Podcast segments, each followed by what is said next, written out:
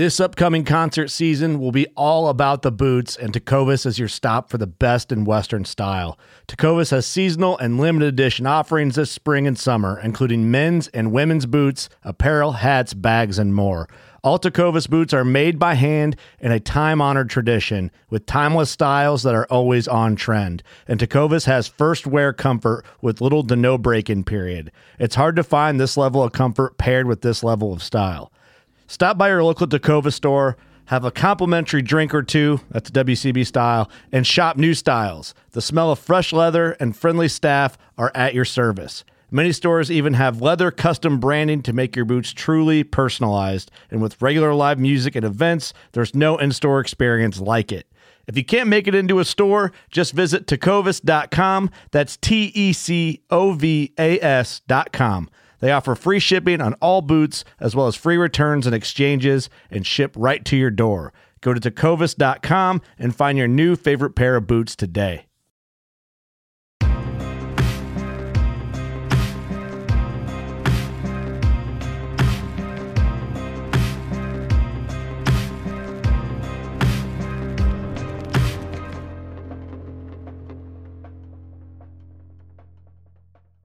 All right, guys, working class on Deercast episode 42. I even looked before we got going, so I knew. Um, Brian Wiese is joining me this week. What's up, brother? Hey, not much. How about yourself? Oh, like man. you've been busy. We've been busy, but busy good, you know, not uh not busy bad. There's definitely a difference. So Yeah, you just got back from Africa, it looked like. yeah, it was every bow hunter has to go one time. That's my perception on it now. So was that water buck like, you know, it said you said SCI gold. I don't what does that mean? So I don't really even know, like, you know what I mean? We're so familiar with like Pope and Young, Boone and Crockett, like scoring systems that a lot of those animals, I'm asking our PH, which you have to have a PH sit with you because otherwise you don't know what you're hunting or what you're shooting, you know? And like they all look big to me, you know? So a big water buck comes in. I'm like, I don't know, that looks big. Or, you know, the first one I did see, I was like, hey, is that a big one? He's like, no, that's not big at all. And I'm like, oh, well, it looks big to me, you know, because they're Hmm. they're a bigger animal, you know, like I don't know, 600 ish pounds, maybe 550, something like that. Oh, wow. Um, yeah, that water buck that I ended up shooting, he's like, that's a really big one. But they also they're good at like not getting you super excited. It'd be like if you had a guide with you, or if you were guiding a new whitetail hunter and a 190 walked out, you'd have to be like, yeah, that's a big one. Um, we should probably shoot this one because if you were like, it's a super giant, you gotta shoot it, don't mess it up. You'd then- be shaking. Yeah. so they're pretty good at doing that. Um, my sable and my water buck were like, from what they tell me, it's like killing a 200 inch whitetail. oh, So- Because my, my Wow. PH knew whitetails as well. He lives in Texas in the off, well, what he considers the off season. So he comes back to the states and lives in Te- Texas in the summer when it's summer there. It's winter over there right now. So he's over there guiding hunts and stuff like that. So he knows whitetails. So he was that putting sable is skill. wild the way it kind of curved forward, you know. Yeah, they're like a a mystical wizard horse is what they look like when they walk around. They're crazy looking. Uh we were joking around, they have like a purple aura when they walk around. Really? They they don't that's cool. they don't really, but they carry themselves like so proud and confident and just it's hard to explain until you see one, man. You gotta go. You definitely have to go. So what's the strategy? I mean, I've never like what do you do? Are you just sitting water holes? How does that work? Yeah, so this time of year, it's like you basically look at the water like it's your food plot because it's there's not a lot of food there right now. All the leaves are up the trees and bushes and everything, and they have to drink water. You know, it's still even though it's winter, it was getting like mid high 90s during the middle of the day. So once you hit like 10, 11, noon, one o'clock, everything would it had they have to drink. So um yeah, you basically depending on what you want to hunt, you kind of have an idea what's in the area, just how you'd pick a tree stand or a ground blind. Um, you know, if you know there's a 160 over there and 130s over here, you're going to try and go where the big boys are living. Um, and about when you think they they got a drink, and um, they all had pretty good ideas, like, oh yeah, like a kudu normally hits water about 10:30. You know, like that's their drinking time, like estimated. You never really know. Mhm. Um, so water was like the main strategy. And then I guess, you know, you're playing the the odds a little bit too, just like in whitetail hunting. You know, if you want to hunt a 180, you're not going to see a 180 every sit. So um, you're going to see a lot of smaller ones and waiting out for that that big one or or a mature one. You know, so do you sit all day or how does that work? We did. Um, we'd sit from. We actually we wouldn't get out there right at daylight. We'd get there. I don't know, seven thirty. So because nothing really hits the water real real early. Um, once the heat starts getting up, then they start hitting the water. Then we'd sit to we'd sit to about two o'clock, get a quick lunch, or we'd skip lunch or bring a lunch and then sit all the way till dark. And it'd get dark about six thirty there. So um, it's long long sits, but it was fun. You got to go. How long was your flight? Oh, geez, long. Uh, I think we had forty five hours in travel with layovers on the way back on the way there, I wasn't really feeling that great. So I kind of had that where I'm like counting every minute of the flight. You know, like in the long flights, how they have that monitor in front of you mm-hmm. and it mm-hmm. tells you how much time you have left. I was like counting the minutes down. So on the way there was way worse. And I was like, this better be worth it. And you're trying to sleep to where you're going so you don't have jet lag. Oh, it's yeah. The travel's not fun. And we were all like, this trip better be worth it because if it's not worth it, this sucks. Um, it's well worth it. You you definitely have to go. I'm telling you, if you're passionate about bow hunting, you got to have that like Africa experience. You know, it's just I think it's something every bow hunter needs to have. What's the neatest animal you saw? The sable are pretty cool. They're hard to beat, man. Sable, uh, kudu are pretty cool. I'm just interested in all of them because they're so new. They're so different from what we're used to. So to me, right. it's just so interesting. And it's cool to like talk to the PHs. It's like they know I don't know how many plains game there is, like 30 something species. They have to know them all really well because they're professionals, you know. Um, they know every animal like we know whitetails. Really? Wow. Yeah. It's so impressive. Your guy from Texas is pretty impressive. He he was the coolest dude because you, you can sit there, you're in the blinds, and it, it's you know, you sit in the back of the blinds, it's dark, and they're pretty quiet in there. They kind of keep in the sound. So you can whisper and talk and um I think at the end of the trip, he's just like, dude, will you shut up and quit asking me questions? He wasn't really, but I, I did ask him, I'm like, are, are you getting annoyed with me? Because every question, I, you know, animal come out, I'd be like, hey, tell me about these. Like, you know, explain. I want to know all the details. Just how we do whitetails, you know, we're, we're infatuated with them. So that's how I was trying to be with all the African game. It's fun. Yeah. Well, makes the time go by and, you know, learning yeah. something new and there anything you learned strategy wise that you can take back and maybe bow hunting whitetail, something that you learned or a tactic that you know it's there probably is you know if i combed it down and and and thought about it more and picked something out but like the basic i i have a hard time sitting in ground blinds on the ground because like your visibility and i just lose interest if i'm whitetail hunting. And i find myself like not really being as hyper focused as i would be from an elevated sit. Um they taught me how to sit on a ground blind, even though you can't see 360 around you. You know, it's that'd be the probably the most exchangeable hunting tactic that I learned. But mm-hmm. um, you got to go. If, oh, I'm, we're going again. You're coming yeah. with. How's that? Uh, yeah, let me know when you're going one of these days. And you did it with a young kid at home too. That's I'm sure tough too. It is tough, but you know, we're gone 10 days and like there's Wi Fi at camp, but we're wanting to go back and do a working class bow hunter camp so listeners can come with us. And we're going to put together like a really affordable package because it's not like expensive how people think, you know, it's not 30 grand like everybody thinks. Like Doug, one of the co hosts, someone messaged him, was like, How much did you have in that trip? 30 or so, 25 or 30? And he's like, No, not even. Like, I, I would have guessed that. No, not even, not even close. Like you're sub five thousand dollars for five. Oh wow! Like you're spending wow. more on your tips because you want to. The people over there are so awesome. You want to tip them in your mm-hmm. flight, and we procrastinated on our flight. We could have saved. Our flight was sixteen hundred dollars when we first looked, and we were kind of hem hawing, seeing if we were going or not. weren't sure what going what week. They were like seven hundred and fifty bucks for flight. Oh wow! There and back. So we could have wow. saved a lot more money, but for five animals, it's almost a thousand an animal. Very affordable. That's affordable. And then coming back, do you have a lot of expense and that sort of a thing, getting them back home? Or? So it's up to you. You can either, uh, you can either mount it, mount them there, and with the exchange rate, it's about half price. Um, and then they crate them and ship them over, and that's the quickest way to get your animals back. Or you can. Uh, what's cool about who we went with?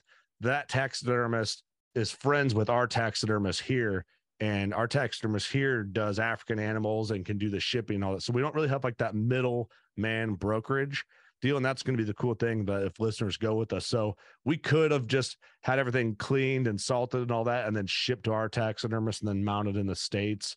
Um, but we're leaning, it's, we'll get the animals back quicker. We're not putting the pressure on our taxidermist with, you know, 25 animals to get them done. And right. we want them back quick, you know, because it'd be, two years before it'd be a year before he even got them and then you know another year year and a half two years for him to get through all those animals on top of the whitetails and turkeys and all right. that stuff that old barn does so we opted to just get them mounted there and then they crate them all custom mm-hmm. size mm-hmm. to that and then we all split the cost of the crate so awesome.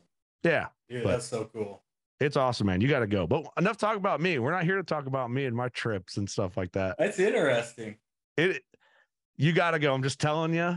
I will keep you in the loop next next plan. I'm hoping 2024 we can get a big group to go. Um, because if you're gonna go, you yeah. want to go with people you can hang out with and have fun. You know. Absolutely, that's the funnest part of camp. Oh yeah, it is. It everything about the whole experience minus the travel was incredible. So awesome. Yeah, get people's wheels turning a little bit on it, but and we love hunting water holes here at home. It's been a big deal for us the last couple years. So has it really? Oh, yeah. what turned you on to hunting water holes for whitetails? Drought. yeah, right. Drought. Okay, you know, we, we've had a big drought the last couple of years, and so we've been putting water holes in our food plots. Actually, oh last really? Year, yep, I got uh, my buck in Nebraska was right on a water hole November seventh, and it was like eighty degrees that day and I felt confident because of the water hole, and there's no water um, between me and the food, and so his closest water is actually a food plot that didn't grow, but it had a water hole. So how how are you putting a water hole in it? Like, can you break down like how so, you like Tractor Supply has like 110 gallon tanks, and we just this one was actually above ground. I just I didn't have time to dig it in the ground, and so we just set it above ground and filled it up. There's a cattle tank not too far away on my stepdad's place. Mm-hmm. So we filled up, you know, one of those tanks I could put in the back of the truck and just filled it up every couple of months. No kidding. Yeah. So you're already ready to hunt Africa. It's like almost, I mean, they'd have like concrete pits for them and pumps to get the mm-hmm. water there, but um, no kidding. Above just a raised cattle. Yeah, it was nuts. And and to think that it works, I mean, it worked. It was just like a food plot draw, only it was a water tank. Great for pictures. I mean, yeah, it was. We we almost have water tanks at almost all of our spots now because we. Wow, that's interesting. Great addition. See, I've never I've I've hunted near water before, but never like on a pond specifically for that for with whitetails. I've never.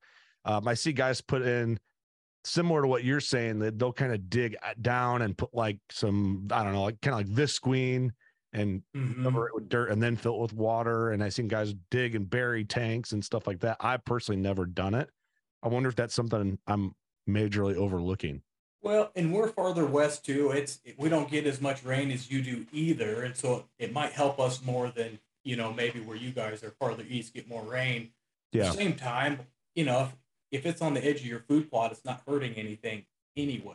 Right. And so if they are thirsty, it might be that one extra thing, put it at 40 yards the other side of your food plot, and it just might be the thing that gets them in range. Yeah, that's that's yeah, it's overlooked because you guys are where are you guys at? I mean, you don't got to say the town you're in, but you're in Nebraska. it's all right. Yeah, Nebraska. Yep, yep. So both Cody and I mainly hunt Nebraska. We do a lot of hunting South Dakota, Wyoming, Montana as well. Mm-hmm. Um, both both sides of the state, Nebraska as well. So we have some hunting out in the Panhandle where we do some mule deer hunting.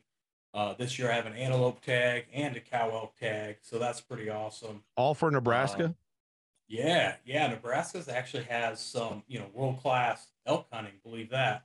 It's so um, overlooked. I feel I feel because we did the uh, Nebraska big game show the last couple oh, yeah. years. You know, we actually yeah. saw you there. That's where we met. Absolutely. Yeah. Um, and you see some of the elk around and you hear people talking about them. Like, I feel like Nebraska is pretty slept on. A lot, it's overlooked a lot. Well, it's for residents and landowners for the ta- uh, elk tags, and so non-residents you can't have a tag. That's fair and for so you that's guys. Why? Yeah, I mean it's a lifetime tag if you're a non-landowner. It's a once in a lifetime tag, and so it's it's a coveted tag, hard to get. But I have friends across the state that get them every year and kill some giant bulls. No kidding. And then, mm-hmm. do you chase a lot of muleys in Nebraska usually, or is it? I mean, what's preferred there? Because there is muleys more western end of the state, but like, yeah. So we're in like the transition country essentially. So east end of Nebraska is all whitetails. As you head west, it transitions into mule deer, and where we hunt out in the Panhandle, it's 90, 95 percent mule deer. Then you'll get some whitetails down in the river bottoms. Uh, we have a CRP field that I saw a whitetail on last year. That was you know 110 inch whitetail. Mm-hmm. Um, but it's mainly mule deer out there, and Nebraska has you know mainly whitetails to the east, and then mule deer to the west, and mm-hmm. that's what's fun about the state. You know, is we can hunt a diversity and a diversity of uh, tactics as well. So it's it's fun yeah. and it makes you a well-rounded hunter as well You see, hearing that makes me wonder. Like, I love Illinois. Like, I think Iowa, Illinois, debatable. Like, the king of whitetail states, right, in the country for mm-hmm. for the most part, right. There's big deer everywhere, really nowadays. Um, but it, it, like hearing you say that makes me like, man, Nebraska would be cool. I always think like if I ever moved like South Dakota, you know, you get East River, West River, mm-hmm. you know, you, mm-hmm. there's mule deer. There's, I love South Dakota yeah, amazing state. You know, I got some great friends that hunt up there, and you know, you go to their trophy room and it's like divided all big East River whitetails, like just yeah. how we kill in Illinois, and then the other side is all big West River muleys, and it's mm-hmm. like, man, that is that opens up the door for so much opportunity if you live there, and it kind of makes you a really well-rounded bow hunter, being able to stay in your state and drive a few hours and almost being a different completely area. Absolutely. You know? A lot of those guys will spot and stalk, and the next day sit in a tree stand all day. You know, yeah. it's it's it's amazing. A lot of those guys are really good hunters because they're hunting a diversity of, of methods. And yeah. it's neat. I love South Dakota. It's one of my favorite states. It's not my favorite deer hunting state. Yeah, there's just so much, but that's a good point. You know, if you could, you could almost split up your like if the hunting slow, the movement slow. You're like, all right, well, I'm going to spot and stock for four days until something changes or mm-hmm. a, a, cold front comes in or whatever. And I'm going to go back to sitting in this funnel in my tree stand, and then I'll go spot and stock. Like, I'm kind of I'm jealous of that, really, when you when you think about it, because that's that keeps yeah. you fresh. I think. Mm-hmm. Yeah, you know, and there's a time and a place for all of it, right? Nothing. Mm-hmm you know, love tree stand hunting, but sometimes it's nice to get out in the dirt and start walking and see what you yeah. see. And uh, it's, it's fun. All of it is. Yeah. So you, you said you're going to Wyoming this year. What's the game plan for mm-hmm. Wyoming? Yeah. So we're going to be hunting central Wyoming. I've been hunting eastern Wyoming, but I did not get a tag drawn this year.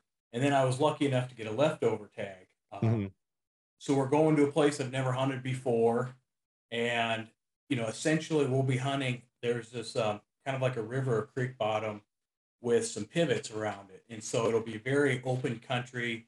Uh, the hills around are just, you know, big, dry hills essentially. And then mm-hmm. whitetails down that go, you know, to the food down in the bottoms. And so it'll be a lot of ground blind hunting, I suspect.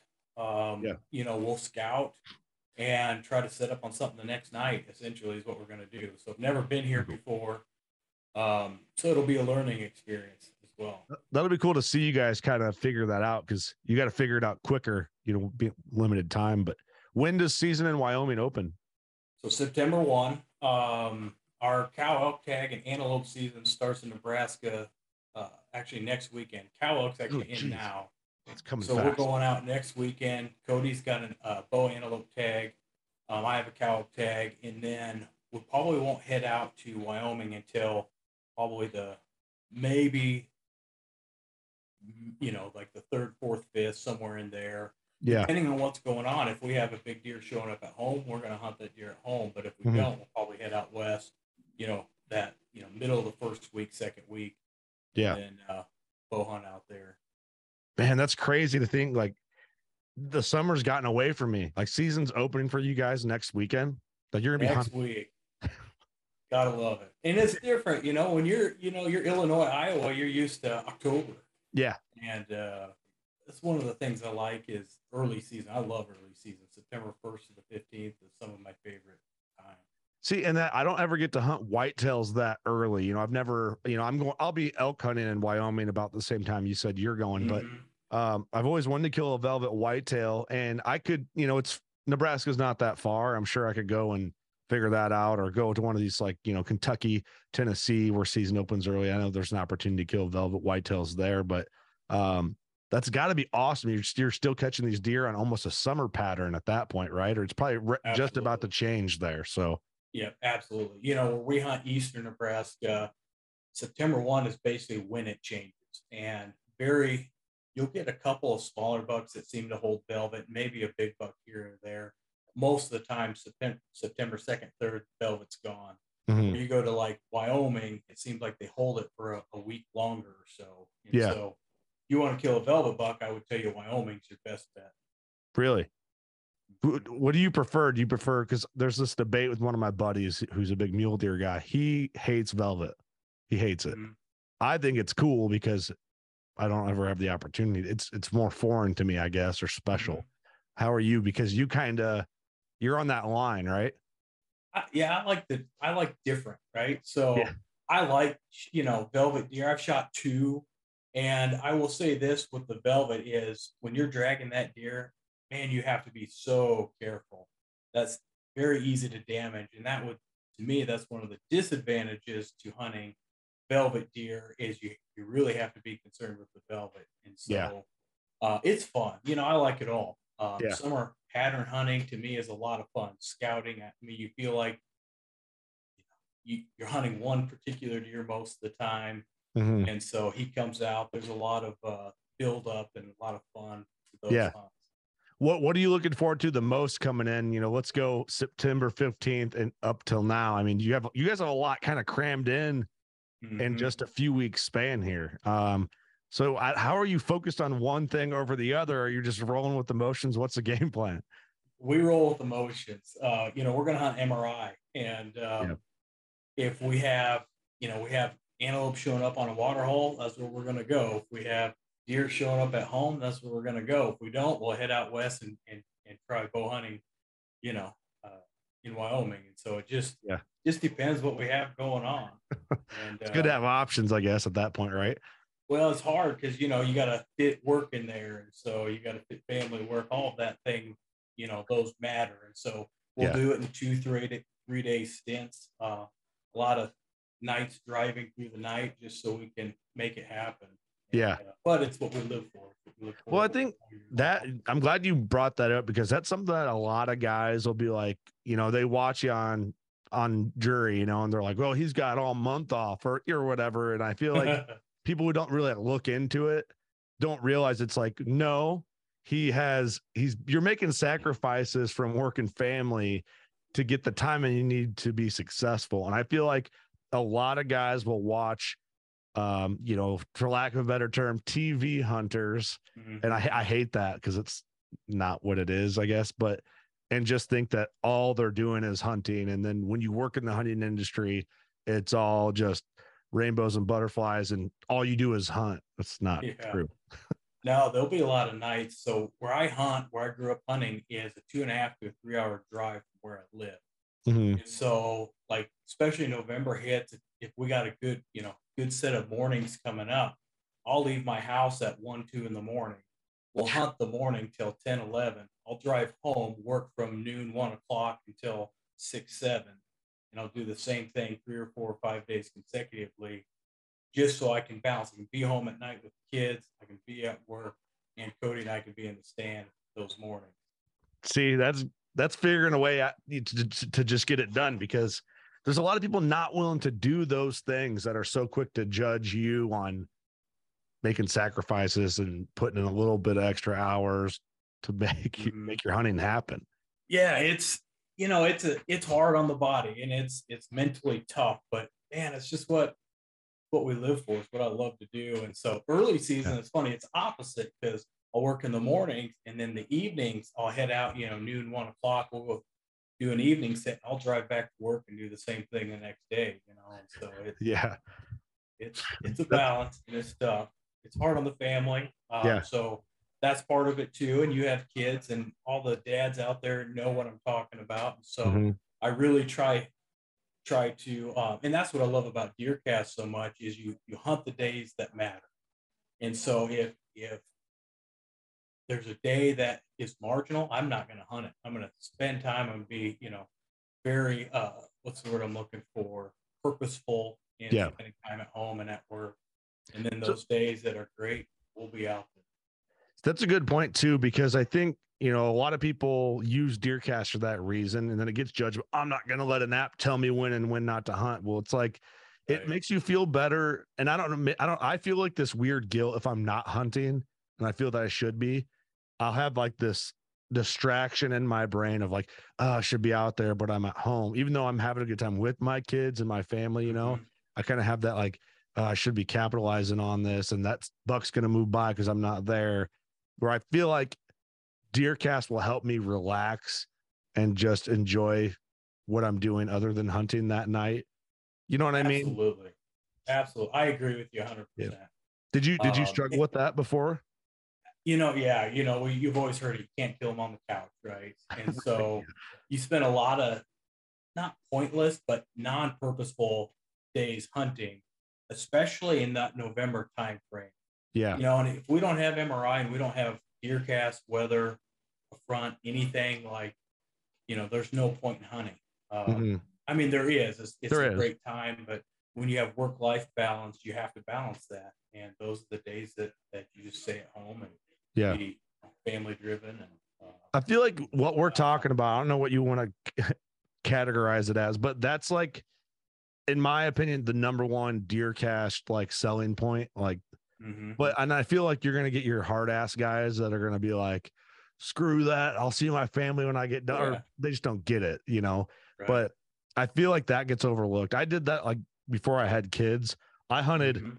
every time I could go hunting and was probably causing a little more harm than I was doing Mhm. good for my hunting, especially when it counted. You know, that first good cold front in October, I already burn out a spot because I'm just thought the more I'm out there, the better. Not always the case. Absolutely. You know, technology, and you can look at it very many ways, you know, but it's, it really helps you stay off your property and you don't realize it, but when you're off of that property, that big buck's going to show up more. And that's probably the one thing I've learned the most over the last four or five years, especially from the, the Team Drury guys, is those lessons that they learned. Um, you know, I used to be the same way. I'd hunt every chance I got. And Mhm. what you don't realize is, you know, that big buck's going to go nocturnal. And if you can, you know, watch your access, everyone says, oh, access is everything. And at first, I didn't quite grasp the concept.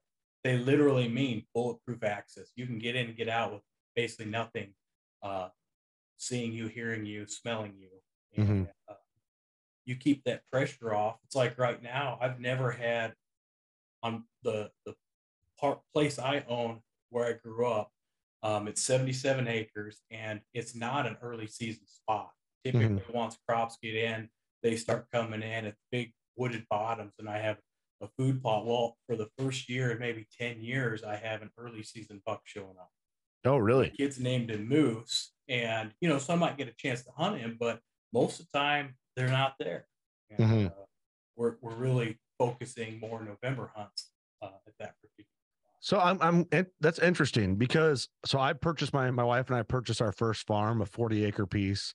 Um, and it's it's one of those spots I would explain it exactly like you just explained your spot. Like um, we've only owned it for a few months now, but it's one of those spots I'm just expecting it to be a late October, November rut spot. The the north end of it borders this little river.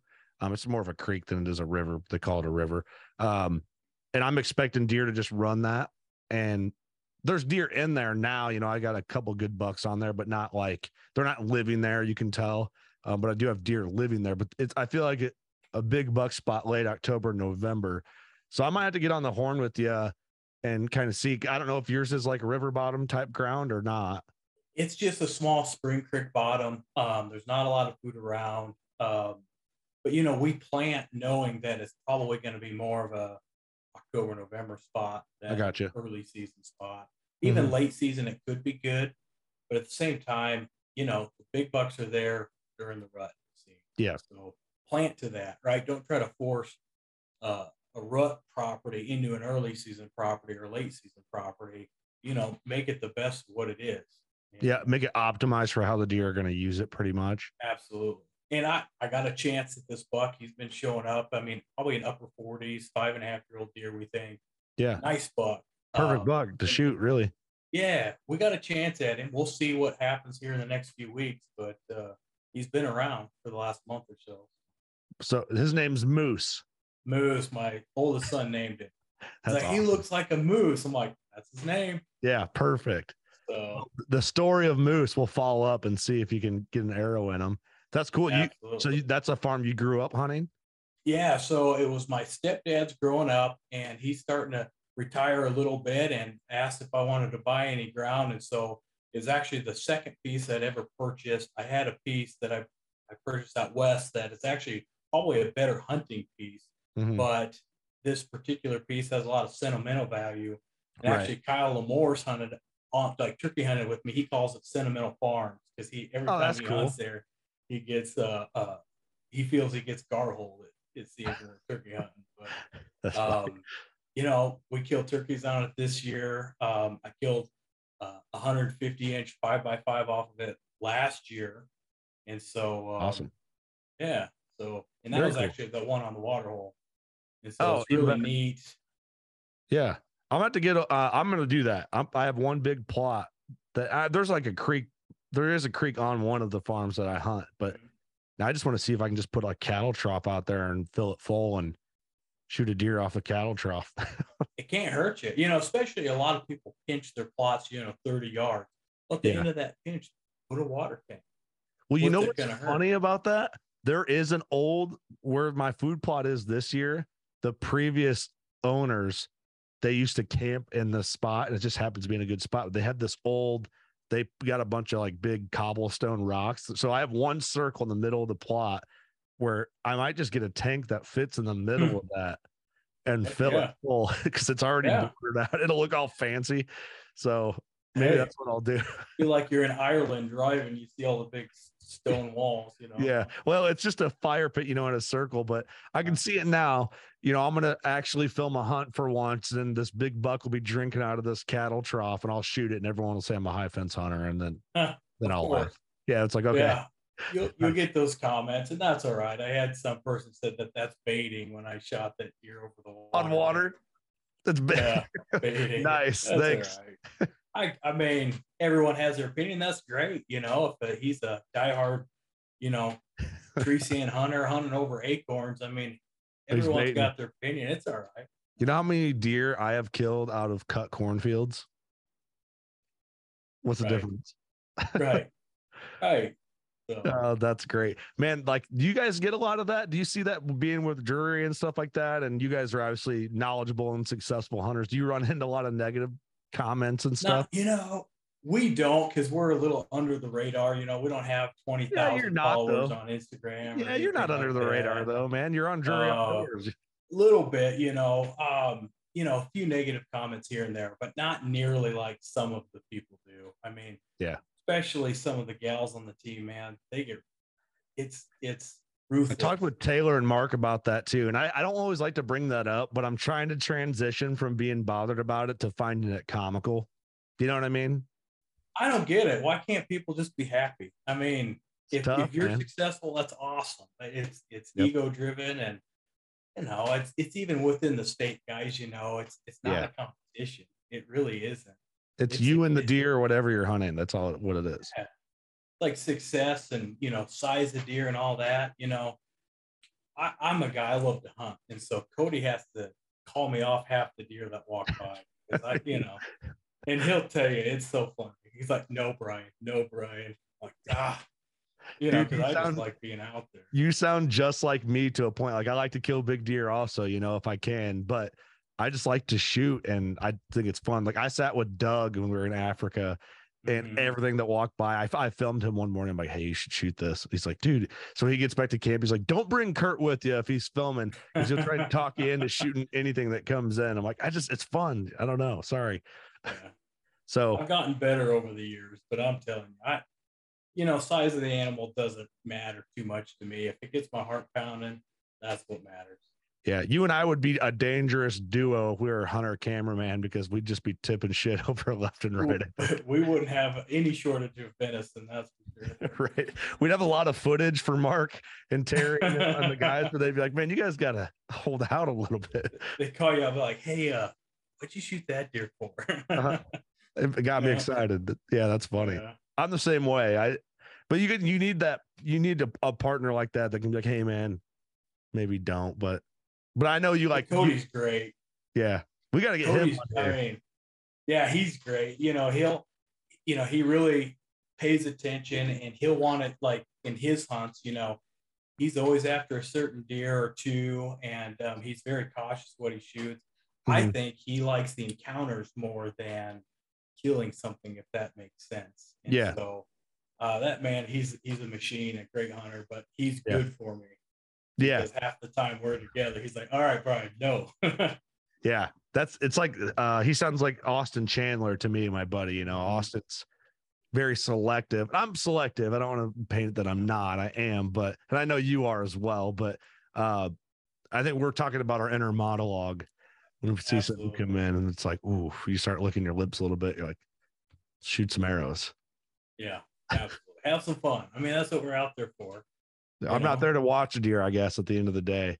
Um, I have no shame in shooting a three year old. I mean, I, I don't. you it's know. awesome. I, So, you know, I, I kind of got to the point where I've, I've killed a good pile of three year olds.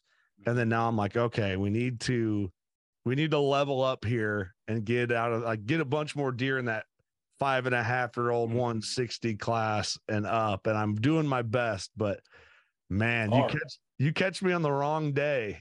A good 125 runs by me fast enough and I get excited. yeah. He catches one of the lungs sometimes. Um, I'm trying to make Well- those fewer and far between. When you're managing your own ground, it's different too. Um, Yeah. You know, I I've really tried to be more selective, and that's kind of one of the things I'm trying to do personally is just be, you know, wait for that next age class and Yeah, just yeah. be picky. And it really helps if you have pictures. You know, if there's an, a, a no-name buck or an unknown buck coming through. It's a lot harder than if it's some, uh, a buck you've had experience with. And, and I had that last year, a buck I named Lefty. I thought he was three, real nice, probably 130 inch four by four heavy. When I first saw him, I thought he was a shooter, and then realized who it was. And, and he gave me three or four opportunities throughout the season, and uh, never shot him once. Mhm. And and he actually got shot during rifle season and died a couple months later. Had Mhm. real bad injuries and stuff. But uh, um, but anyway, it, you know, he could have been my shooter this year. Yeah. And so, Well, do you feel with your own piece that you can manage? And, and this is kind of my perception. I've never had ground that I was like, I'm going to have this a really long time because it was always like a permission piece or, yeah, you can Mhm. hunt here for a couple seasons. And then it was, it always felt so temporary to me. So I felt like any deer that was good, I had to take advantage of it versus like letting that three year old go to kill him four or five year old when he could put on another 40 inches. Mhm. That was, that's how I felt. the guys who hunt, so our deer roam a lot. Uh, I know a lot of, you know, books you read, you know, they say deer's home range 400 acres. I, to me, I swear it's a mile and a half where I hunt. Mhm. And so I'm friends with a lot of the guys who hunt around and we will share pictures.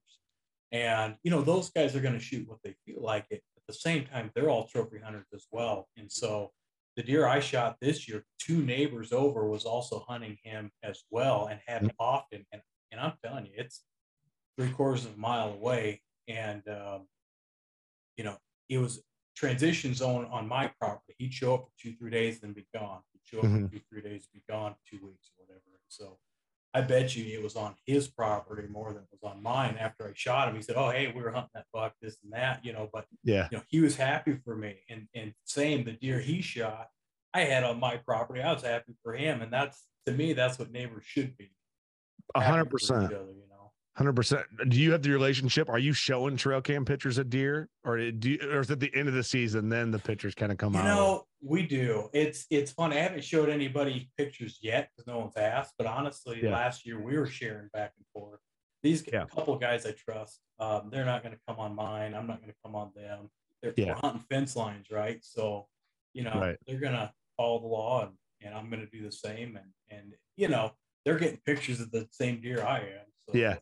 Isn't it funny? There's like, I don't know. I'm a little more open with sharing trail cam pictures now with people that I respect and trust. Right? You have to because there's a lot of people that'll try to screw you over. Trail cam pictures can ruin a lot of things, um, from relationships to eh, whatever else negative it can lead into. We don't even need to talk about it. But now I think it's better to share trail cam pictures with people you trust that might hunt in the same area because they can be like, okay, I know there's an opportunity if I if they don't don't already have pictures of it. Okay, there's big deer in the area. November 5th, November 1st, the buck that stayed there could end up a mile that way and he could kill it. So maybe that'll keep them from passing or from shooting younger deer, knowing the opportunity for more mature deer is there. So that mindset hopefully would increase quality and mindset and everything for the area that you're in. So Mhm. That I think that's And how it we re- could benefit. we rarely get deer over 150. And so, you know, if I had a 170 inch or something or bigger out there, I would be a lot more guarded. But like the deer I'm hunting right now, he's he'll be he'll be right close to 50, 150, you know. And Mhm. I mean, yeah, I hope one of the other neighbors shoot him. I mean, he's a mature deer. If I don't get him, I hope they do, you know. So Perfect deer to shoot at that point. I mean, it's Yeah. interesting stuff. I mean, we could slice that one down a lot of different ways. Oh yeah, there are a lot of opinions out there, and and they're all right. You know, it's it's you know, Yeah. be you, right? for sure. Well, man, you got a lot to look forward to. I mean, there's a lot to talk about. I think a lot to follow up on with you guys, with mm-hmm. you and Cody, and see where everything goes. We need to get what we need to do. The season's going to be tough, but after you guys, get, once we get through into October, try to get you guys this way and have you guys both in studio for a couple Absolutely. I, episodes. I won't be far from you sometime in the near future, but yeah, that'd be a lot of it fun. It makes me want since I'm going to be in Wyoming, I, I might just bring recording equipment with me, and then if when I drive back through, I might just try and give you a holler if As long as I'm happy and my hunt goes well and I'm feeling all chipper, you know. Mm-hmm. Yeah, heck yeah. I mean that you'll be driving right by us when you're coming back. So Yeah, that well, sounds like a fun hunt.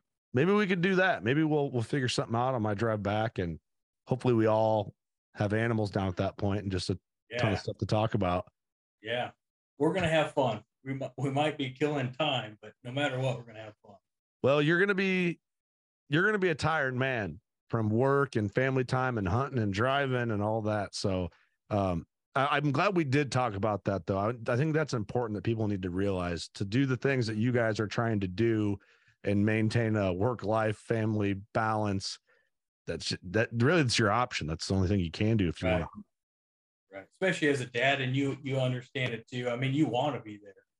And it's hard. It's hard, you know, it's hard on my wife when I'm gone. And so it's my job to be around as much as humanly possible. Yeah. Same time, soon as kids are asleep and man is asleep, I'll get on the road, you know. Yeah. And, uh, Cody and I'll, you know, we'll do what we can. Yeah. It's kind of funny, you know. It's like I kind of look at that way too. Like the morning hunts, once it's getting good, it's like kids are gonna get up and go straight to daycare or whatever anyway. And then uh, I can get my morning hunts in when the morning hunts are good. And then uh, you feel a little bad in the afternoon until the time changes. You know, once the time changes, you're like, oh, I'm home for dinner and all night. Right? So gets a little easier. Absolutely. But Absolutely. what what did we not cover? We covered a lot, kind of quickly, but also in detail. It's a fun episode. Um, yeah. And this is going to lead Yeah. us into more follow up episodes, you know. But you know, the biggest thing is just have fun no matter what you're doing. Be willing to try different things. Water holes have been uh, very good for Cody and I over the last couple of years. So this year it's a big focal point of ours. We've had a major drought in Nebraska, more so than 2012. Believe that. And Mhm. so we haven't found EHD yet. Um, at the don't. same time, uh, it very well could be there, and we're just missing it. mhm. At the same time, uh, you know, those water holes are going to be key. And we actually did just catch a rain on Monday, inch and a half, planted food plots on Saturday. So, I mean, that's a great feeling. Yeah. Um, so we might have some food too this year that we didn't have last. Good. Well, I like the water and hold tips. I think that's awesome. I think you're already prepared for Africa, and I'm Hmm. keep I'm gonna keep you in the loop on the next trip. If we I have to go back. It's. Mhm. you'll love it. I think you'll feel right at home.